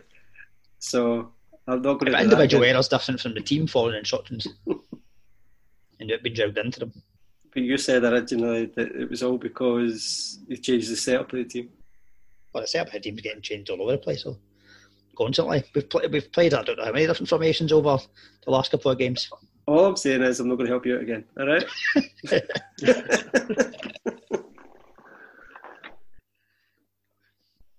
I understand. we got one more game then. Is it St Johnstone Hibs? Yes. Yeah, and for all I was claiming that Aberdeen might have been slightly lucky, Hibs were definitely lucky in this game. St Not that the not that Hibs goal wasn't apparently. I think that's spot on. Like that was clumsy and the shot's being pulled, and I, I think that, that that's a right call. But I think St Johnstone should have been one up in this game. That was Yeah. never offside. It wasn't even close. Yeah, I, I, I don't know how because I, I looked at it and it, I, I looked at it my phone and I was like originally and I was like that definitely looks onside. I don't I don't get it. And then I, I looked on Twitter to say to see the, reaction from other people that had seen it and it was hundred percent onside and you know most people were, were, were dumbfounded by it. Um, the penalty again, I'm not sure the TV cameras give us enough to to say 100%, but I can see it being given. You know, I, I, I, I wouldn't be moaning about it if it happened to my team. I'd be slightly uh, more inclined to say it by defenders not to touch people, not to pull people, and whatever. It, it could have been a bit of There's definitely one camera angle shows the shot being clearly pulled. So so. that for me was enough. So there you go. So that, but Johnson did look more confident. I thought. Um, Yeah. I think they, they looked a bit nervy first couple of games. I think they looked more confident. They were producing some good football at times. I liked uh, McNamara on the, the was it the right wing back? I think it was. He looked, He's he looked Millwall, positive. Yeah, he's on he's on loan. So I, I think he looked um, a, a good player, um, a good outlet at, at, at, at the wing back position. Um, Hibs though, again, if you're grinding out results, you, you you're not. I don't know. Are you overly worried about per- performances? Um, they're still doing okay. They're still creating chances, even even though we think there's another level to Hibs. They were still creating chances, not clear cut maybe as they have in in the past. Um, but yeah, I think I think they were very lucky to be in a position that they kept a clean sheet and managed to get all three points. I think that that was hundred percent a goal from my from my view. Yeah, I, was reading a stat where it said it's the best start to a top flight season since 2000, 2001. That's 13 points out of 15 is not a bad start at all. No, I, I, I saw somebody was kind of moaning. Um, I think Sky were kind of saying how Rangers had started the season well and that Celtic were, were going to have to chase them, and Celtic had started well in terms of the same amount of points, although they not played the same amount of games, the kind of you know points points per game kind of ratio, but didn't give the same credit to Hibs who have done the exact same thing. So Mhm. Sky can kind of, I think Sky have improved but they can continue to improve by actually looking and going, well, let's give props when they're due. Hibs have started the season really well in terms of points. Hibs will maybe Maybe like it in Sky a way in others terms will. of being under the radar a wee bit. Just effect, quietly, effectively go about our business. Possible. Yeah. Uh, but m- maybe Sky are just in a huff because the, the, their TV games haven't exactly gone to plan. Oh, I don't think they've been I, I, I, I, had the calculator yesterday after the game. Um, so there, there, there appears to be of the the ten games that Sky have shown so far, they've had fourteen goals. So there's a one point four goals per game uh, with Sky, and that is massively skewed by the fact they showed the five one game that Celtic won in the opening uh, weekend. If it didn't wasn't for that, they would be 0.89 of a goal per game on Sky at the moment. I, I watched the the Rangers the Livingston Rangers game and the Dundee United Celtic game, and really enjoyed both games. So uh, it doesn't have to be goal goal thrillers. Um, some of the games, I mean, the Motherwell Hibs one kind of bored me to, to tears a bit. So I don't know. I, I'll stop that one. I think as long as teams are doing something tactically and they're doing something well, I, I can watch a game and if a team's defending really well, I can appreciate that. Um, but I think I think a lot of fans just want to see goals. Um, at the end of the day, I don't blame them. I, mean, I would I, I like seeing goals myself, um, but those two games in particular that stand out uh, were actually very good games, even though we didn't see a lot of goals. Um, and it's not as if the other games are producing a lot of goals either. You know, in this weekend especially, you know, you're looking at it and you know Rangers scored two. Did anybody else? I suppose one each. You know, and there wasn't uh, Aberdeen scored two, so that's probably the highest scoring game, wasn't it? Two one, uh, Aberdeen Livingston. So you know, I think teams are still getting used to each other, and I think I think I have been really impressed with how compact teams have been, how diligent they've been defensively, and it's not just against the, the Rangers and Celtic. It's it's all across the board. They've done well in possession a lot of teams have done well in possession, and that's why they're not conceding because they're actually have improved defensively. So I'm going to go and uh, repay the favour. Uh, so, so Grant Campbell, former guest on this podcast, wrote up his blog at the weekend and used my stat about Sky. Um, so I'm not going to borrow his other one because he said we've seen 27 games so far completed in the top flight, and just 11 of these seen over two and a half goals. Even more interesting is that 15 of these first 27 games has been won by the odd goal, either 1 0 or 2 1. Furthermore, Hibs, who won 4 1 at Livingston, and Celtic, who thrashed Accies 5 1 in the opening weekend, are the only teams so far that have scored more than three goals in a single match, although Rangers did win 3 0 against both St Mirren and St Johnstone. So, yeah, there's just, there isn't goals in many games at all at the moment. Um, so it's Sky have just been slightly unlucky, but only slightly, because you could pick just about any game.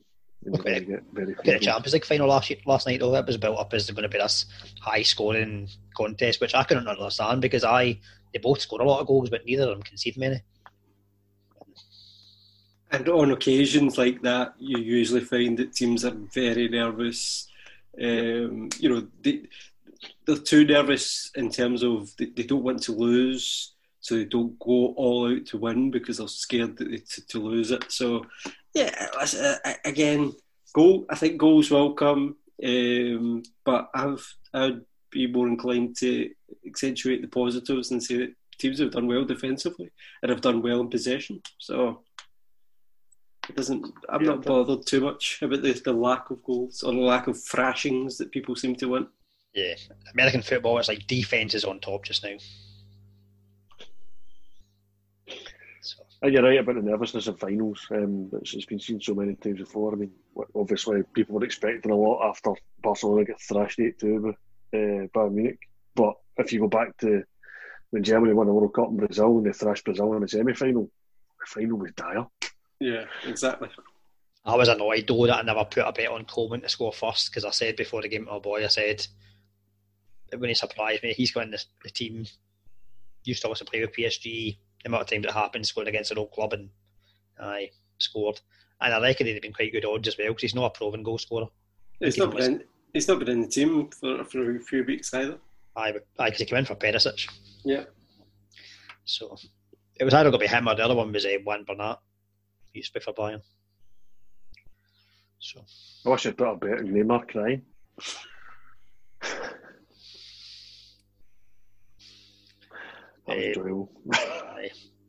Usually at this point, I would say, is there anything else we want to discuss? But we're in danger of being the longest podcast in the world. Jesus.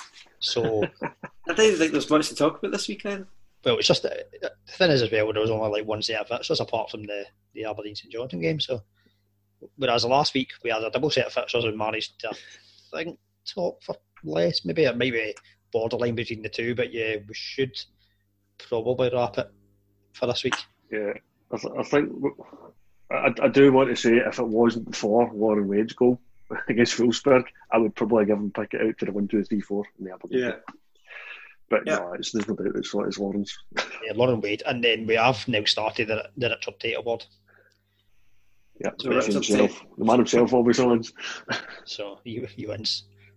which is doing well. But I cheers, guys, again, and we shall talk next week. Cheers. Cheers. Música